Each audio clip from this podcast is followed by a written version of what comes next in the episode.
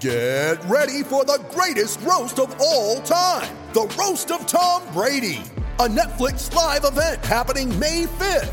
Hosted by Kevin Hart, the seven time world champion gets his cleats held to the fire by famous friends and frenemies on an unforgettable night where everything is fair game. Tune in on May 5th at 5 p.m. Pacific time for the Roast of Tom Brady, live only on Netflix. Welcome to Dropping In, a podcast of storytelling and interviews with your host, Winter Olympian Mercedes Nicoll. Thank you for dropping in to episode four with me. If you've listened to Dropping In's first three episodes, you'll know that I've shared my Olympic journeys, and my last two guests shared their stories of overcoming injuries and fears. On episode four, my guest has overcome so much. He's faced his fears head on, and he's grateful every day. His story gives me goosebumps. Let me introduce my next guest on episode four of Dropping In. He has spent over 20 years on skis, starting off in the extreme sport world at the age of 12. He competed in freestyle skiing on the international level. His professional ski dreams came to a stop when he broke broke both of his ankles, taking a step back from his competition life. He wasn't done with the ski industry yet. He became the head coach of the British Columbia freestyle ski team, paving his way to coaching athletes on the national Canadian National Development Team. In 2013, while in the US, on a trip with his team, his life drastically changed. This skier, speaker, coach, consultant, announcer, host, author of his new book, Never Part of the Plan A Story of Courage, Resilience, and Gratitude. He's grateful every day. I'm so happy to introduce Mike Shaw. How's it going, Mike? It's going awesome, Mercedes. How are you? I'm good, thank you. How are you feeling today? We're in the COVID times. I'm doing well. It's Monday. I uh, my weeks look a lot different right now than they normally do but i'm trying to keep some sort of normalcy and routine and and stay proactive during this time. And i think it's that uh, there's a bit of uncertainty for sure. Like I, I like to call it collective uncertainty because we're all a little bit unsure right now about what's what's around the corner. But uh yeah staying up enjoying working hard been spending time on things that i don't get to spend time on usually. It's going things are going well yeah, you're normally traveling around the world. Um, okay, so I've really I've started the cup the first couple episodes off with the 10 questions that are rapid fire. And you have not seen these questions. I didn't send these to you. So yeah, right on. here we go. Where in the world are you today? I'm in my home in Lake Country, British Columbia. It's just uh, near Kelowna, BC, for those of you that know Kelowna. Nice. Okay. What time did you wake up today? This morning I woke up at seven and then uh yeah, got after. That's pretty standard. Seven a.m. Seven a.m. Okay. I love I love knowing what time people wake up. It's it varies. Uh, okay. Number three, what do you do when you want to relax? Uh easiest one is yoga or just exercise. I used to do a lot more yoga than I'm doing lately because my studio is closed down. But uh True. Yeah, that's uh, usually it. Moving meditation. Get out and get active. I love it. Okay. Number four, summer or winter? Ooh, so hard. Like six years ago, easily would have been winter, but now I think I'm more of a summer guy. Ooh, see, I, when I, if I were to answer that, I would I wouldn't be able to answer. I'd say both. I love them both. It's it's pretty challenging, but uh, yeah, I like warm weather. I like beaches. Yeah. I don't know. I love skiing. Don't get me wrong, love it. But uh, if you had asked me that question six and a half years ago, it would have been a no brainer winter. But I think I'm turning into more of a summer guy. Yeah, for sure. Me too. It might have something to do with our age. perhaps. We're not getting after it on the mountain as much as we do, perhaps. All right. Number five. Do you have any tattoos? I do not have any. Zero. Okay. I just threw that one in there. I was like, I don't know. I don't know. I don't know you that well. I wouldn't know these things about you. So, all right. Number six, must have spring gear because it's springtime right now. Ooh. Mountain bike or paddleboard. Okay. I would have said rain jacket and rain boots. In the Awesome. Okanagan, it's not. It only rains for like five minutes and then it's over. Do you have a favorite board game? Yeah, probably Settlers of Catan. Yes, good answer. Good answer. Number eight, favorite drink. Ooh, It can be alcoholic, is- non-alcoholic. is beer allowed? Yeah, probably that or coffee. Actually, coffee Ooh. for sure. Coffee. Nice. Okay. Number 10. One question you hate being asked. I don't think there is one. I, don't, I had to really think on that for a while. I'm like, I'm pretty open book, to be honest. Make this a good podcast, but uh, That's okay. We're I very don't no. Canadian. I'll pass. Okay. So the number 10 question is something that I will be asking all of the guests in the Overcoming Fears episodes is what is the bravest thing you've ever done? it's funny because being brave usually there's our preconceived notion of being brave is that you have to do something that in, requires an immense amount of courage. Mhm. that it's either that it's scary or it's dangerous or it's high risk something like that. But i think the times in my life where i've been the most brave have been in the face of vulnerability.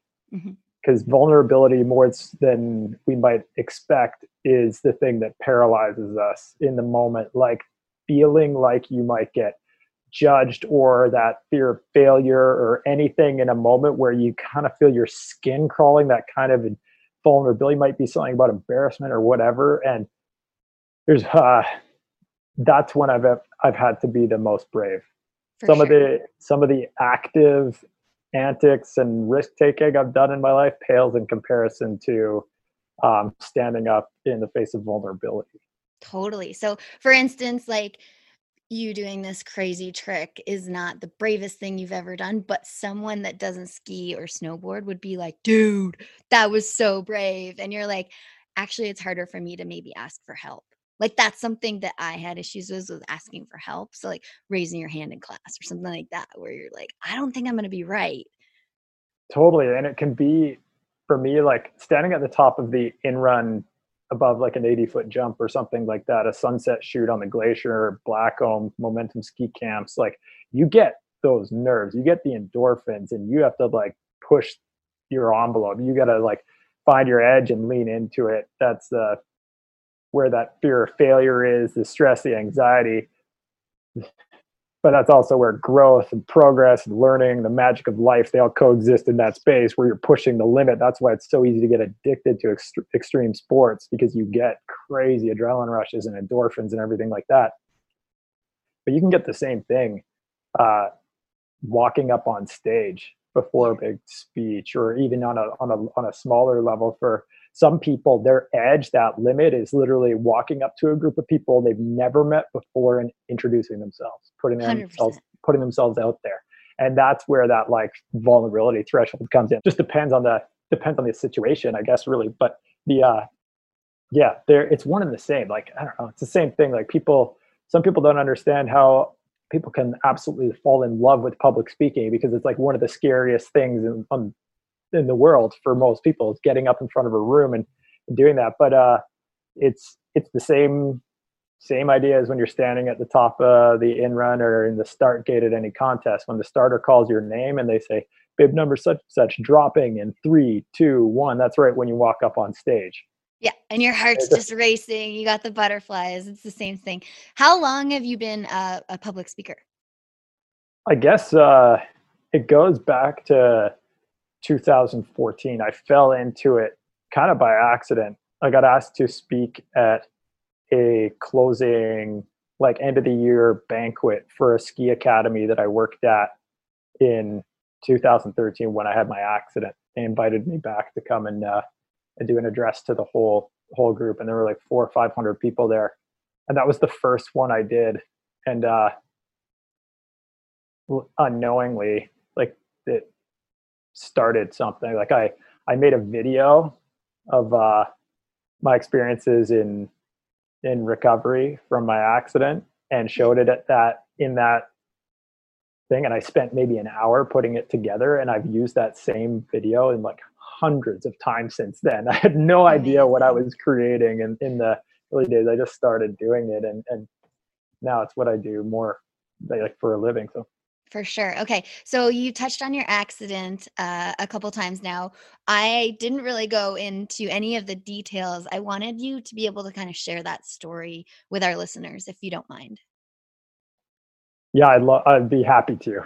It's uh, it's challenging to relive some days, but I uh, I've been I'm good with it. I've been I've been back through it plenty of times, and and I I share it because I think it can help people that in 2013, I was coaching the Canadian development level half pipe program.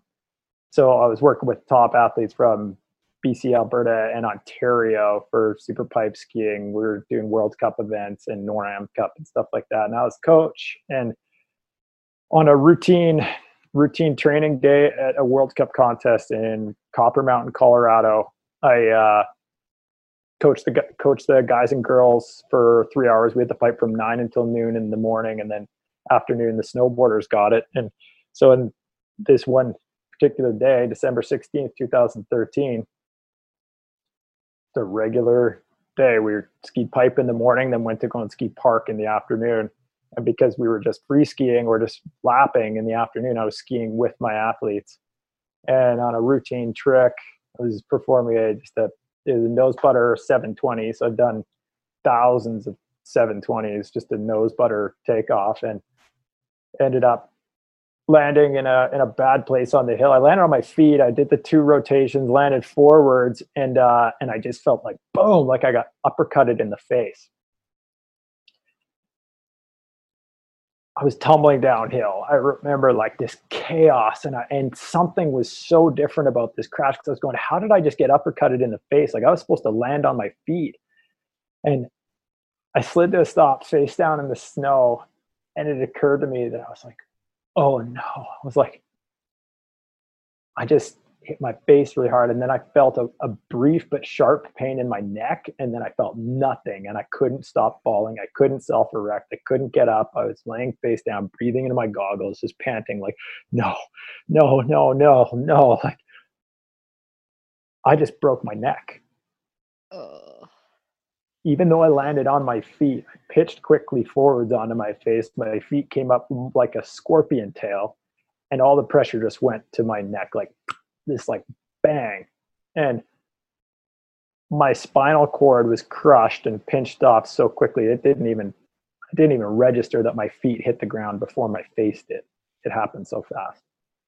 And um, but immediately I knew how bad it was. I had had a, uh, a ski coach in my life who had been paralyzed from skiing from a skiing accident that was a scorpion like crash as well. So I I remember just going, like no like i've got to i got to talk to josh dueck and but I, I was i knew what happened immediately. I thought about josh. I thought about my family. I thought about the fact that i was lucky that i didn't have a concussion.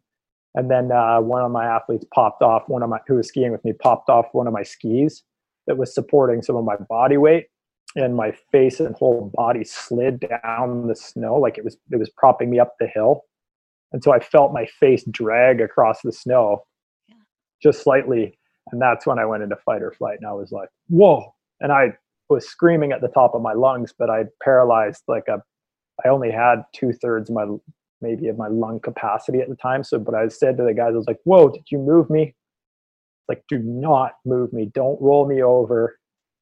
Um, I need someone to grab me and C spine. And at the time, one of my best friends, Colin Sutherland, who actually had a camera on, he was filming the whole thing. He he put the camera down and said, "One sec, I'm going to grab you and C spine, buddy." And he was already moving to that before I even said anything. We were just like he was he was my first responder, and he uh, and he just held me in C spine, and my athletes were at my side. They went to go get ski patrol, and then that was the the start of a long journey back from being a, a quadriplegic and being paralyzed from the neck down. Dude, thank you for sharing that. Like I have goosebumps. I I haven't heard that story firsthand and um I was actually at that contest in Colorado. So we had heard snippets of what was going on uh, from like Cassie Sharpe and and your crew. Uh, it's a crazy story, but do you want to keep going and share like that journey overcoming things after that? Yeah. The uh so that was December 16th, 2013. It was right at the start of that winter. So that's about six and a half years ago now. If I got my math right. Um it was a defining moment in my life. Like everything changed in an instant. Life as I knew it was the rug was pulled out from underneath me. All of a sudden I was going from uh, a routine skiing day with my team at a bit like you know we were just at the beginning of our contest season everything was we were firing it was awesome to paralyzed on the snow ski patrol gets there and i'm scared and i'm thinking like okay i, I knew we had to fix the situation so it's like ski patrol is the first step the patroller gets there on site and i hear him say over the radio in a shaky voice like i need support He's saying it to dispatch. He's like, dispatch, I need support. I need all hands on deck. I need the on hill doctor.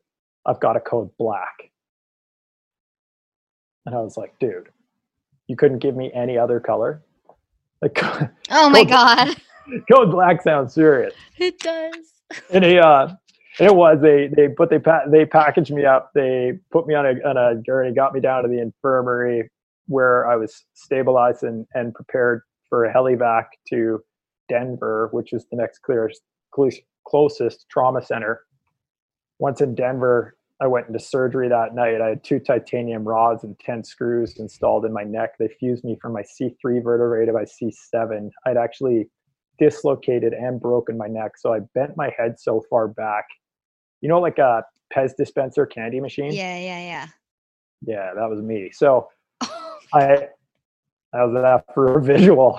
but, uh, That's good. I think everyone up, else um, understands what they. I bent my head so far back. Oh my god! Yeah, it's it's uh it's a gross visual, but sorry everyone. But um, I bent my head so far back that my neck dislocated, and I actually broke my C6 vertebrae. But they needed to realign and stabilize my neck, so they put in these rods. They cut away a lot of the bones, so my spinal cord could swell which was really my only hope for physical recovery. And then I woke up the next morning and I could just slightly bend my elbows. Like I had a bit of bicep function, so I could close my elbows, mm-hmm. but I couldn't open them. Uh, so my triceps weren't working. Because you think about it, one one closes the joint, one opens it. And um, I had a little bit of deltoids and some traps, and that was it. And that was all they said I would get. Okay, okay, okay, okay. So the doctor said that's all you would get. And in your head, what are you thinking at that point? Well, he told me they looked at my charts. These two guys, you can picture them because it was the surgeon and then the spinal specialist. And the spinal specialist was leading the meeting, and you can picture these guys. They're both wearing the white lab coats. They've got the stethoscope around the neck. One of them's got the clipboard in the hand. They, one guy has this old white whispery mustache. He literally looked like the oldest thing in the hospital. That was the uh, special, the spinal specialist, and because he'd probably seen more. He probably was the oldest thing in the hospital. It was a pretty new facility, but he uh, he'd probably seen more scenarios like mine than anybody in, at that time. And um, he he looked at me, he looked at my chart, and he said, "Okay, you should prepare yourself because you're never going to walk again." And I was like, "Whoa! Like, how do you know?" Right, right. How like how do you know? And and I wanted to. I don't think I was challenging him too hard, but I was like, "How do you know? Like, what? Why would you tell me that type of thing?" And um, he told me why, and he gave me his reasoning for sharing that information with me. And it all made sense. But I was like, you know what? I don't know if you're right. And I'll prepare myself if that is going to be my outcome. Mentally and emotionally, I can I think I can work through that. I know it's going to be hard. That was like a, a really uh, a really crazy realization at the time but i also said to myself i'm not going to make i'm not going to make that my possibility i'm not going to make that my future or my impossibility right now. I'm gonna just leave it the door open and see how it that. goes. And um, you think about it though, like nobody knows what you're capable of. Oh, totally. Oh, uh, when I had my crash, I said in my first episode, um, doctors were telling me to retire, and I had counselors telling me, you know, when you have a concussion, you're like kind of slow. They were like, "Yeah, you are getting older," and I was like, "No, I'm gonna stay positive here." And I don't know if I'll snowboard again, but I hope like to be able to be active again. Yeah, and so, you just leave that door open yeah, in your mind. Yeah. If you close it right then, like if the what the what these doctors who are you know professionals in Western medicine, what they if they if they're telling you if you close that door in your mind, the likelihood, like I can't say for sure that because I know that there's a lot of luck involved with my recovery and getting better from spinal cord injury. Like the mm-hmm. the fact is is that my injury was the mechanism wasn't so severe that I I had a chance to begin with, but it looked like a million to one odds. And I, I just, if I would have closed that door immediately and not decided to try working towards it, I can't say for sure, but I'm pretty confident that I wouldn't be as as healthy and able-bodied as I am now today because I still deal with deficiencies from a spinal cord injury every day. Like I still can't fully feel my legs; they're numb. There are other like my hand dexterity is not quite there. I've got um, pain, spasticity, tone. I'm hyper reflexive. I got sensitivities to temperature. There's other invisible things that you can't tell because, like, the bottom of your spinal cord, all those nerves feed your bowel, bladder, genital function. All that stuff is is still compromised to a point from spot from a quadriplegic spinal cord injury. I'll never. There will not be a day in my life where I'm not reminded that I broke my neck. It's something I challenged with every single day, but so you went, like went you said earlier. Yeah, you went from a doctor telling you this is the best you have, you have a couple muscles in your arms and your arms are hardly working to now when I see you visually I can see you're walking and you're you're using your arms but you really just told us that there's like a whole nother set of things that we can't see that you're still dealing with. Um, how long was that journey of you recovering and and getting those couple steps in? I was in the hospital for just over three months total like two weeks in intensive care with life support system and stuff because my breathing was affected. They were really concerned that i was going to need to go. Luckily i didn't need life support but i was in the icu then i went for once I was stabilized, I got flown from Denver back to Vancouver, where I spent a week in Vancouver General Hospital, and then I moved to GF Strong, which was the trauma rehab facility in Vancouver. And um, I I I, re- I had to relearn how to use my entire body, like my hands, my wrists. Like I couldn't eat. I couldn't. I was completely reliant on others for at least a month. Like I didn't the first thing I did for myself in terms of having independence is I, I brushed my teeth three weeks to the day from the accident, and they had to put a huge adaptive grip on my toothbrush so I could just like grip it with my thumb and my palm. Like I didn't even have individual finger dexterity. And but I brushed my teeth, and it's things like that that don't even show up on the radar of things you think you take for granted. Like oh. it's not even like a blip. I was so happy I cried and I was just like, just to do one thing for myself. For sure. And then, sure. and then from there, like I, I continued uh, to see progress and like, like gratitude ramped up. The hope I saw like a bit more light at the end of the tunnel. And I, I took my first steps in six weeks, and then I walked out of the hospital three months with walking aids, and then, and then after that, I just can, carried on working at my rehab like a full time job. And in ten months, I was walking with cane, and in at a, a year to the day, I stepped back into a pair of skis for the first time and skied in Whistler with a bunch of my friends, and and uh, that was an eye opener because I knew it was it was it was a great achievement, but my body was nowhere close to where I needed it to be or hoped it would get to, and so I kept working and working, working, and then uh, now I'm fortunate to say that I'm I'm pretty able. Like I can I can run. I can. I'm not as agile or as fast, or I don't rebound. I don't have the same reflexes that I used to. But my my body, I can tell to do a lot of a lot of stuff, which I'm super super grateful for. Like so lucky. Heck yeah. Such an amazing story. And as I said earlier, you have a book that is now out and you can get it. Do you want to tell us about that? Yeah, I just actually finished writing it this spring. It's called The Never Part of the Plan, and it's a story of courage, resilience, and gratitude.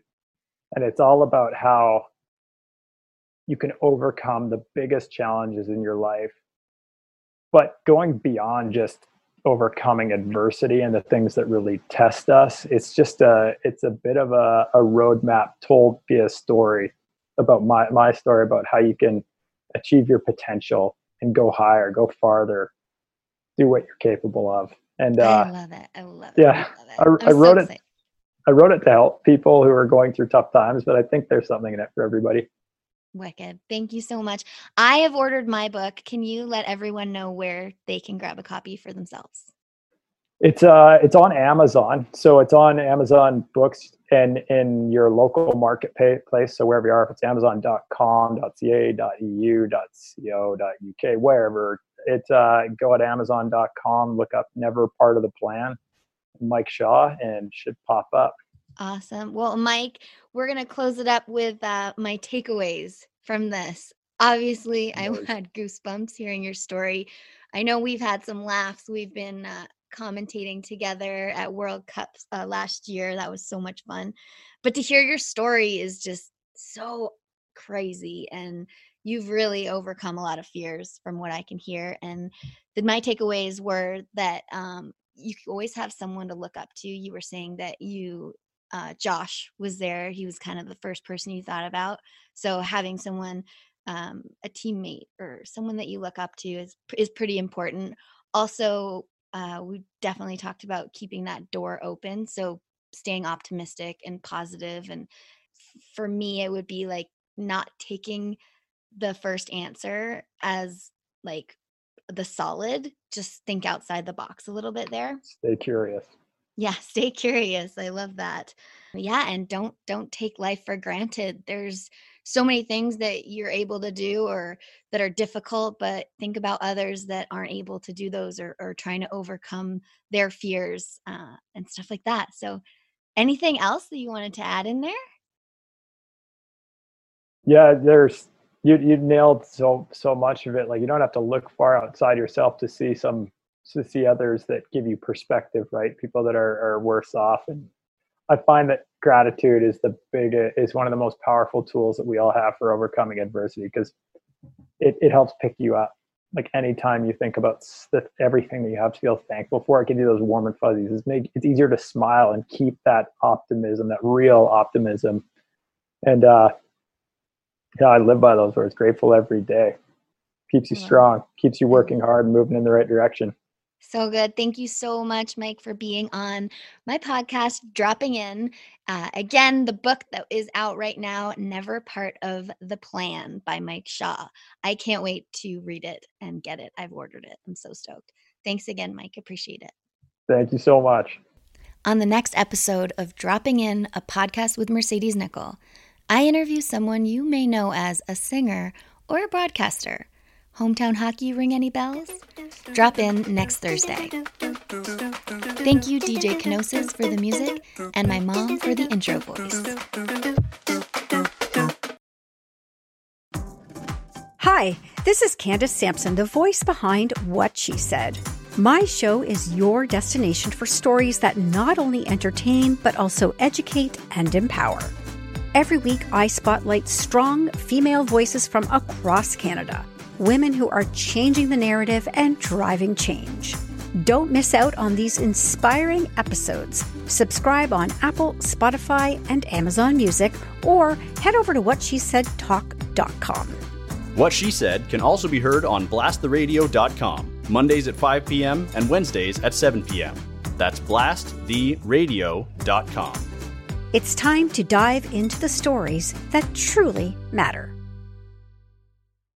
I'm Jeff Woods, and I'm shining a light on music and the rock stars who make it. He just was one of those people, he, he stood out. He was a magic guy. He really was a magic guy. All, we all have faults. He had the same amount of faults as we all have. This was before Led Zeppelin. Robert was full on. I mean, he was Led Zeppelin without the band behind him. He had the hair, the jeans, the whole thing, you know, and he was amazing. The Records and Rockstars podcast, heard around the world and yours to hear wherever you get podcasts.